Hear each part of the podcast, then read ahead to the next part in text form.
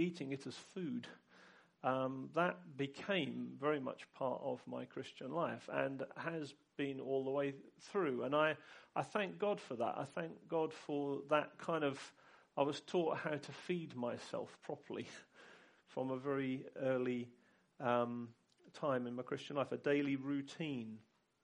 And I, and I think there's much to commend. I just want to sort of say to us, particularly in a busy autumn term, the daily disciplines, you know, just prayer, meditation, thanksgiving, worship, solitude, celebration, community, all this kind of stuff that, that, that is fairly basic, but if we neglect it, uh, we, we, we put ourselves in, in positions where we're not gazing, dwelling, inquiring, and waiting. So I want to encourage that. The other thing I want to uh, just kind of note is um, having said that about Bible meditation and the importance of the Word is I, I actually, this might be a bit of a strange thing to say, or it might sound strange, is I'm actually quite open to the mystical. Um, and I kind of think it's pretty cool that Paul wrote Romans, and yet he also wrote about an experience when he wasn't quite sure whether he was in his body or not. I, th- I like that. I kind of think I, I, I, like. I wish I could have the theological depth to be able to pen something like Romans, and I wish I could say, "Do you know what happened to me last Wednesday? I just no idea when I was in my body or out my body. I was just I, I had never had that happen before, but man alive, it was cool." No, that, should that not be the Christian life? I, I Paul seemed, didn't seem to have a problem with that, and I kind of think daily disciplines and mystical experiences. I think that's kind of a good combination. And uh, yeah, and um, it's not a, we're not supposed to have dry kind of theoretical experiences of the Lord. I would even want to say, just in these two days, who knows what the manifest presence of God might look like? We, we, we had an elders meeting last Friday. It was a bit of a, a prayer time, and it was a bit bizarre as we were praying for one another. And I, I, I could sort of smell it. I thought, that smells like fire. Fire. And I thought, perhaps there's someone next door in one of the other industrial units burning something. So I stuck my head out the window just because I didn't want to look a complete idiot, saying, I can smell the presence of God. And I thought, no, it's a tires being burnt next door. And I, but I, no, there's nothing there, nothing there. I even went down to where the loos are just to have a look at. No, definitely nothing, no fire. So I thought, well, I won't say anything because I thought it may just be me. It may just been, I don't know, aftershave or something. Anyway.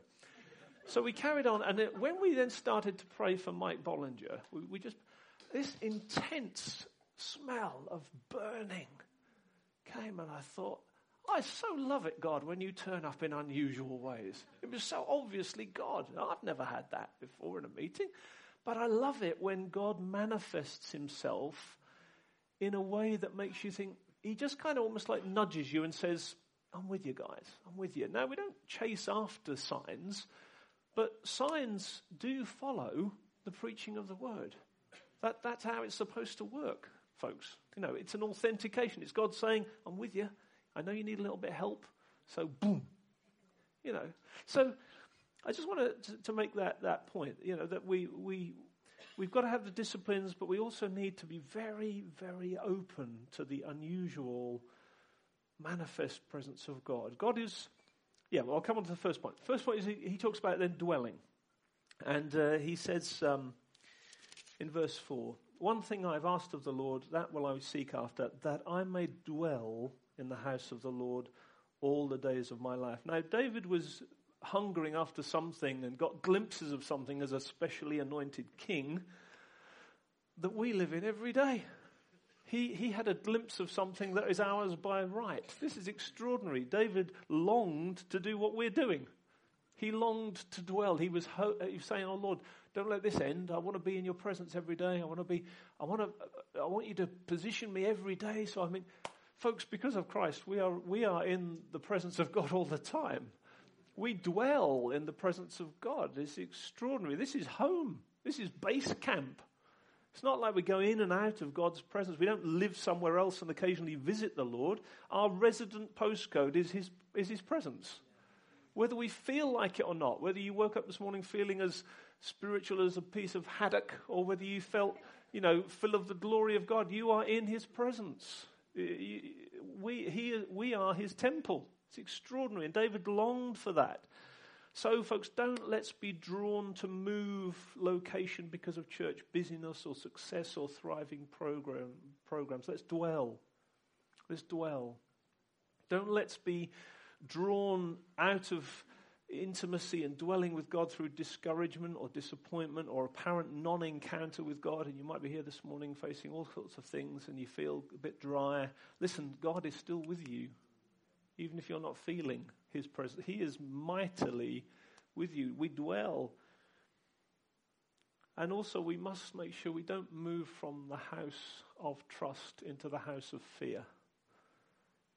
You know, I, have a couple of times recently I felt the enemy really tried to make me afraid of things. You know, it's un, slightly unusually because I'm not normally a particularly fearful person, but a couple of times I was afraid for my life at a certain point and afraid of, of certain other things that were just pressing in on me. And I thought, this is, this is really unusual. And I thought to myself, one day I just thought to myself, do you know what? I am going to choose to live in the house of trust. I'm not going to live in the house of fear. It's my choice, but that's not my address. I don't live there. I live in the house of trust. That, that's, that's where I dwell. Because if you dwell with the Lord, what can you do but trust in the Lord and do good? That's, that's where we live. It's up to Him to sort all that stuff out. So we battle with these things, don't we? But, and, and, and David said, that I may dwell. You know, dwelling with the Lord, it's a bit like, you know, really, you can put your slippers on, open a beer, sit in the settee, relax. We're at home with God.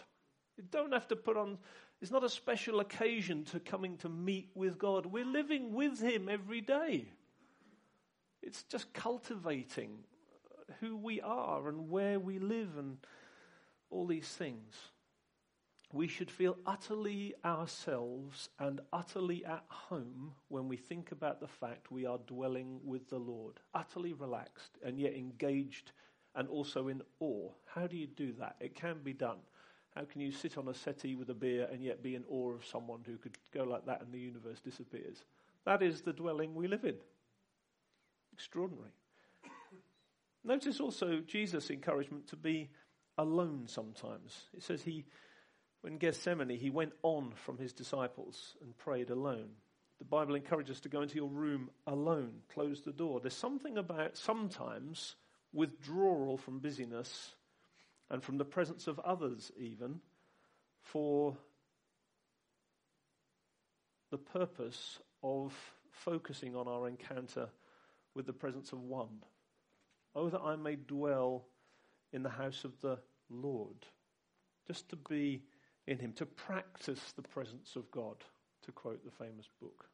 Just to practice learning how to enjoy God every single thing we ever do, every moment of every day, every activity we're engaged in, to learn how to practice the fact that we are dwelling all the days of my life, not just the ones where I feel like it. You know, all the days of my life, I'm in the presence of God. I mean, this is, this is wonderful stuff, folks. Every day, today, now, we are in the presence of God through Christ. I mean, this is extraordinary.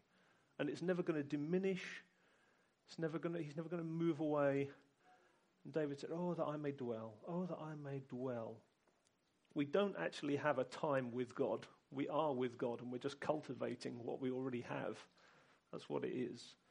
We're not in and out of his presence. We're learning how to hear him, how to respond to him, how to partner with him, how to engage with him, how to cooperate with him, how to understand him, how to know him, but we're never apart from him. We learn things. I feel this year, particularly doing these Presence of God tours, I'm learning more, even more, about how to partner with him, how to cooperate with him. But I'm also learning this I'm never apart from him. I'm never apart from him. And David's longing is our reality. Oh, that I may dwell in the house of the Lord all the days of my life. Kaching, we've got it. We've got it. And if we don't enjoy that, then we're missing something. David longed for what we now have. Next, he said, I want to gaze. Verse 4 that I may gaze upon the beauty of the Lord. To gaze in this way, I think he's speaking about a fixed fascination with God. Let me ask you this Are you fascinated with God? Because I, I am. I, I, really am. I'm, I am fascinated with him. I'm not trying to make him something that I can cope with or to improve upon. I'm just fascinated by him. I'm fascinated by who he says he is. I always have been. And I, I, I enjoy um, worship as my joy in who he is. Uh, and, and it's like, it's like uh, rejoicing in who he he, he tells me he is. I, I, don't worship, we don't worship the Bible. We don't worship truth. We don't worship the church. We don't worship what God does. We worship him. We're fascinated with him. I think he's fascinating even before he's ever done anything. He's just extraordinary. Now, sometimes there are challenges being fascinated with God when you're gazing at him. You think, well, how can you be full of wrath and yet also be full of love? Well, to me, that's the fascination. That's the beauty of it. How, where you look at God and you think, how do you do that? How can you be full of righteous wrath and love at the same time? How do you do that? It's not like we say to God, well, you can't be like that. No, that is. That's what makes him fascinating. How can we yet, how can we fall in awe and yet be embraced in tenderness at the same time? That's fascinating. I think, Lord, how do you do that? Now, the reason I say that is I, in, in the world we live in at the moment, in the Christian world we live in at the moment, there are people who are trying to change God. They're trying to change him. Why? Because they're not fascinated with him how he is. They think, well, I think we can improve upon that. So we'll take that bit away because that's not really helpful in our culture. No, you've lost your fascination with God. If you're adjusting who God is, you're not actually fascinated with him in the first place. It's, it's love for who he is, even when we think, I don't understand that, but it's beautiful because I don't understand it. We, when we try to change God, we're actually, it's actually idolatry because we're trying to make a better one. You can't make a better God. Yeah, all his ways are just. Everything about him is praiseworthy. When the final day of judgment comes, there will be no one there will be no one who points the finger at God and says, What you have done has been unfair. No one. Why? Because he's fascinatingly perfect in all his ways. So if we don't change him, we might say, I fall before you because I don't understand you. But with, the moment we start to culturally change him to make him more acceptable, we miss something. We actually show ourselves to be more fascinated with man than we are with God. I'd rather handle the mystery and try and tame him into some sort of puppy dog rather than let the lion roar. Let the lion roar. Who can stand when he appears? That fascination with God, with God. And David said, I want to gaze. I want to gaze upon the beauty. I mean, long lingering worship on God's attributes should be what characterize our Sunday mornings. I mean, I, when you kind of, when I, I translated the Muslim call to prayer the other day, just just just to, and I and I thought, you know, they do better than we do on a Sunday morning uh, most of the time. God is great. God is great. There is no one like Him here on earth. God is great. Our Sunday mornings coming. Well, I don't know what sort of a week you've had. My week's been terrible. Uh, you probably didn't feel you wanted to come this morning, but now we're here. Let's put all that beside us and let's just ask God. To, no! No, no, no. Thrice no. I mean, it's awful. If I ever hear that, I will shoot you. Because it's awful, horrible, terrible stuff. We should be focused, gazing on his attributes and his nature, filled with wonder, even if the world is collapsing around us. Am I, is this right? I mean, I may gaze upon his beauty. David didn't even come with requests. He just wanted to, uh, enemies are camped against me, war's breaking up, but I gaze. I just gaze at you. Oh, I may gaze and behold your beauty. Even if it doesn't work out for me, even if I'm defeated, I want to gaze. These are the people God is drawn to. The authority of Scripture we try to defend is not driven by a desire to be right, but is driven by a desire to preserve the authenticity of His self disclosure. Just, think about it. the authority of Scripture is defended not is, is driven not by a desire that we might be right, but it's driven by a desire to preserve the authenticity of His self disclosure. We gaze because we've seen who he is and who he says he is, and we preserve who he has revealed himself to be in his word.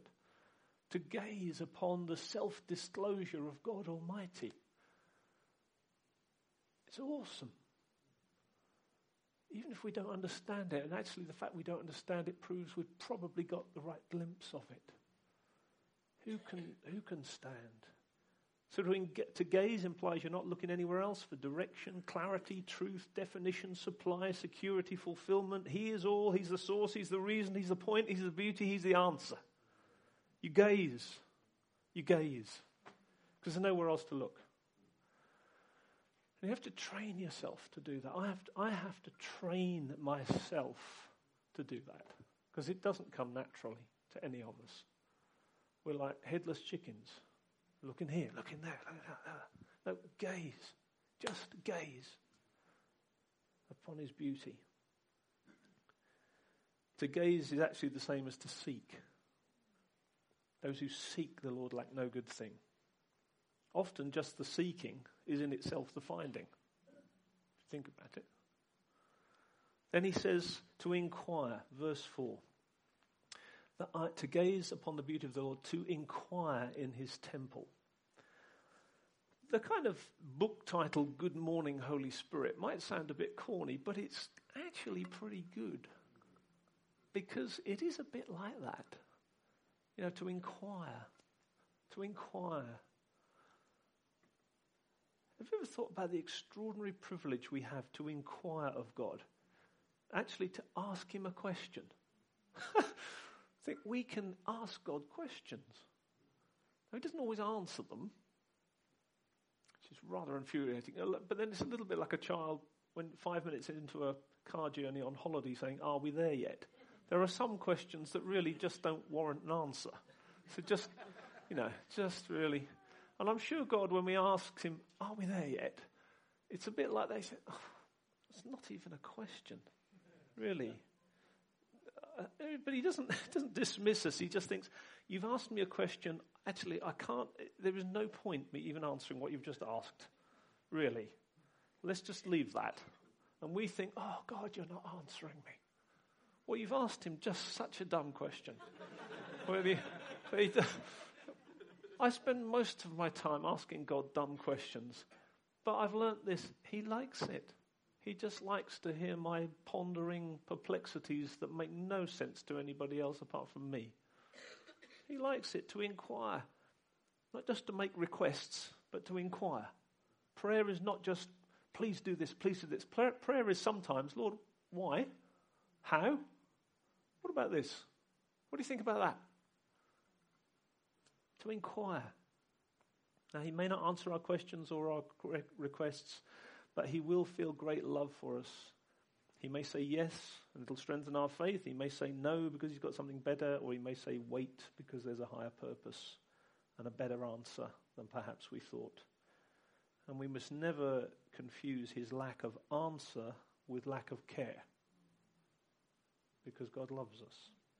He's never indifferent to our questions, but like a father, sometimes that question hasn't got an answer at the moment.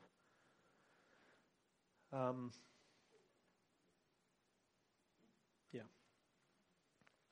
Just, I'll just read this. Uh, this is an excellent book. I don't think we've got it on the, the, the, the stall today, but God on Mute by Pete Greig. I really encourage you to read that. Um, just about inquiring of the Lord. This might, this may just help. I, I found it helped me.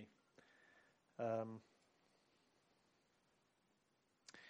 In the first of his Narnia Chronicles, The Magician's Nephew, which is a prequel to The Lion, the Witch, and the Wardrobe, C.S. Lewis tells the story of a boy named Digby, whose mother is dying.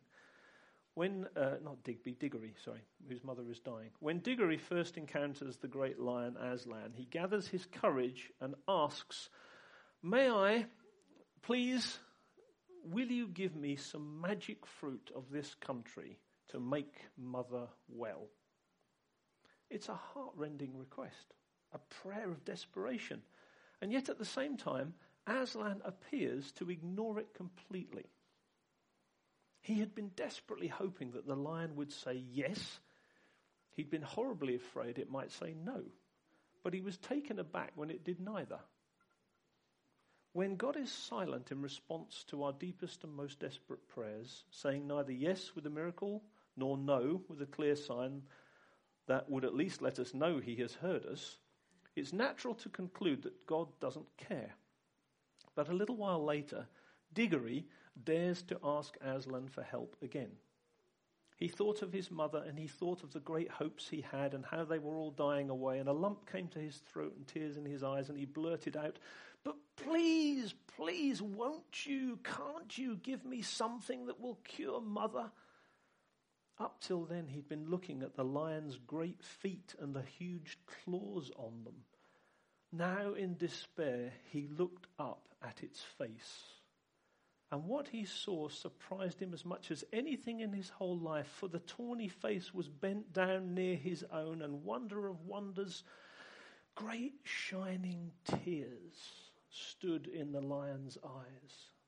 They were such big, bright tears compared with Diggory's own that for a moment he felt as if the lion must really be sorrier about his mother than he was himself. Diggory's prayer remained unanswered. But everything had changed. Now he knew that the great lion in whom all his hopes were resting truly cared. Whenever we carry a burden to God in prayer, begging, please, please, won't you, can't you? And yet God remains silent, we may assume that he is unmoved as long as our eyes remain downcast reverently at his feet. But when in our pain and shame we dare to lift our gaze to study his countenance, this is powerful stuff, we find his face bent down near our own. And wonder of wonders, great shining tears are in his eyes. What an incredible revelation. Our Jewish forefathers considered God's name so holy that it was never to be pronounced or transcribed. And yet, this same God invites us to speak to him and call him Abba. I'm mad alive. To inquire, to inquire, knowing he's never indifferent to our questions. He feels the pain we feel. And then lastly, verse 14, he talks about waiting for the Lord. Wait for the Lord. Be strong. Let your heart take courage. Wait for the Lord. I've been reading this uh, helpful little book called The Forgotten Talent by J. Cameron Peddie. It's completely out of print. My copy's got yellow pages because um, it's, it's, it's, you know just old. You can get it on um, Amazon secondhand. Uh, it cost me about £1.50. But J. Cameron Peddie um, developed a healing ministry in Scotland just after the war. And uh, it's fascinating reading how he got started. Uh, this is a bit bizarre, but I just think it illustrates the thing about waiting. He actually went to a spiritualist medium meeting because he wanted to observe what they were doing because they seemed to be getting results. Uh, and he said this. It was, well, he said these spiritualist mediums were healing in the name and power of familiar spirits, not necessarily evil spirits, but discarnate ones. It was touching to see how earnestly, patiently, and wholeheartedly they sat in silence, waiting to be controlled by familiar spirits. I thought, as I observed their endeavor of complete surrender to these spirits, that if we ministers would exercise as much patience and devote as much time in offering ourselves to the control of the Holy Spirit, there would be such a spiritual reawakening in the church as has not happened since Pentecost. By this time, I was aflame with jealousy for the honor of the Lord. Here was a movement that was doing good work for humanity professedly in the name and power of familiar spirits, which the ministry of the church should be doing in the name of Jesus Christ. Something drastic had to be done to correct this gross omission of which the church was guilty, and I resolved to do something about it. I could only offer myself to God, so I entered into what I regard as a private personal covenant with Him. I didn't know whether He would recognize this covenant, but I would leave it in His hands. The terms on my side were absolute surrender of my personality, body, mind, and spirit into His hands to be molded and transformed in any way necessary to make me a suitable instrument for receiving and transmitting His healing grace to the needy it was clear that a process of complete sanctification, cleansing, and purifying was necessary to make this possible under the power of the Holy Spirit. I therefore set apart a room in our home as a personal sanctuary reserved exclusively for prayer and meditation and waiting upon the Lord. Each night I went there, and so under God, my ministry of healing began he recognized the value of waiting. Sometimes, and I've found this more and more again this year, I've had, had to learn, I'm learning so much about healing this year. I've seen more people healed this year than in the rest of my Christian life through, through the presence of God. I'm just learning a lot. I just feel so huge L plates, and I've got, I'm just really at level one, entry level, really. I, I've really still scratching at a little surface. But what I have discovered is this many of our meetings do not have enough time for God to move. God is not in a hurry. It's very irritating if you're trying to fit it all in by a certain time. I don't know why that is. Why can't he just condense it all? I don't know. I'm just learning you have, sometimes you have to wait, and he won't come until he's ready. I don't know what we do about that. I'm just making an observation. And I'm trying to work out, all right, what do I do about that? Waiting is not no, it's waiting. It's not teasing. Oh, might come. Hmm. No. Waiting is purposeful, wise, and controlled response on God's part. Waiting saw the cursed fig tree come to an end the next day. Waiting draws us into dependency on who He is. Waiting enables us to say, even if, like Job did, even if he slays me, I'll still love him. Waiting enables us to say, like Habakkuk, even if there aren't any figs on the fig tree, vines on the vine, yeah, I will praise God. Waiting draws out of us worship that's not based on what we've got in return. Waiting purifies us for pure motives pure motives, even if we have to wait all of our lives, yet we will still worship. Waiting is not consumer Christianity. McDonald's, sorry for the wait. It's worship without the need for something to prime it. Worship, it's waiting is honoring God whether He ever does anything for us or not. Worth, uh, waiting is because he's good and worthy and wonderful, I'll worship him, I'll honor him, I'll love him, whether he ever hears or answers my prayers. Waiting is good for our souls, but it's not good for our agenda. It's adoration for who he is, not what he's done. Waiting tests the heart, strengthens the soul, equips us for the marathon that is life in a godly way. Waiting knows of the increase of his government there is no end. Waiting knows that the not yet of the kingdom will one day be a finally now. Waiting, we wait. Heaven waits. Jesus waits. We are all waiting for that great day when the now will be swallowed up by the not yet. Waiting is part of being a Christian, isn't it? Waiting tests our spiritual maturity and faith. Faith is about who we're trusting in, not how much power we have to do something. Faith is best expressed during wait rather than now. David got it right. David had got it right. He'd learnt just as we close. He'd learnt how to serve, lead, minister from intimacy where he dwelt. He gazed, he inquired, and he waited.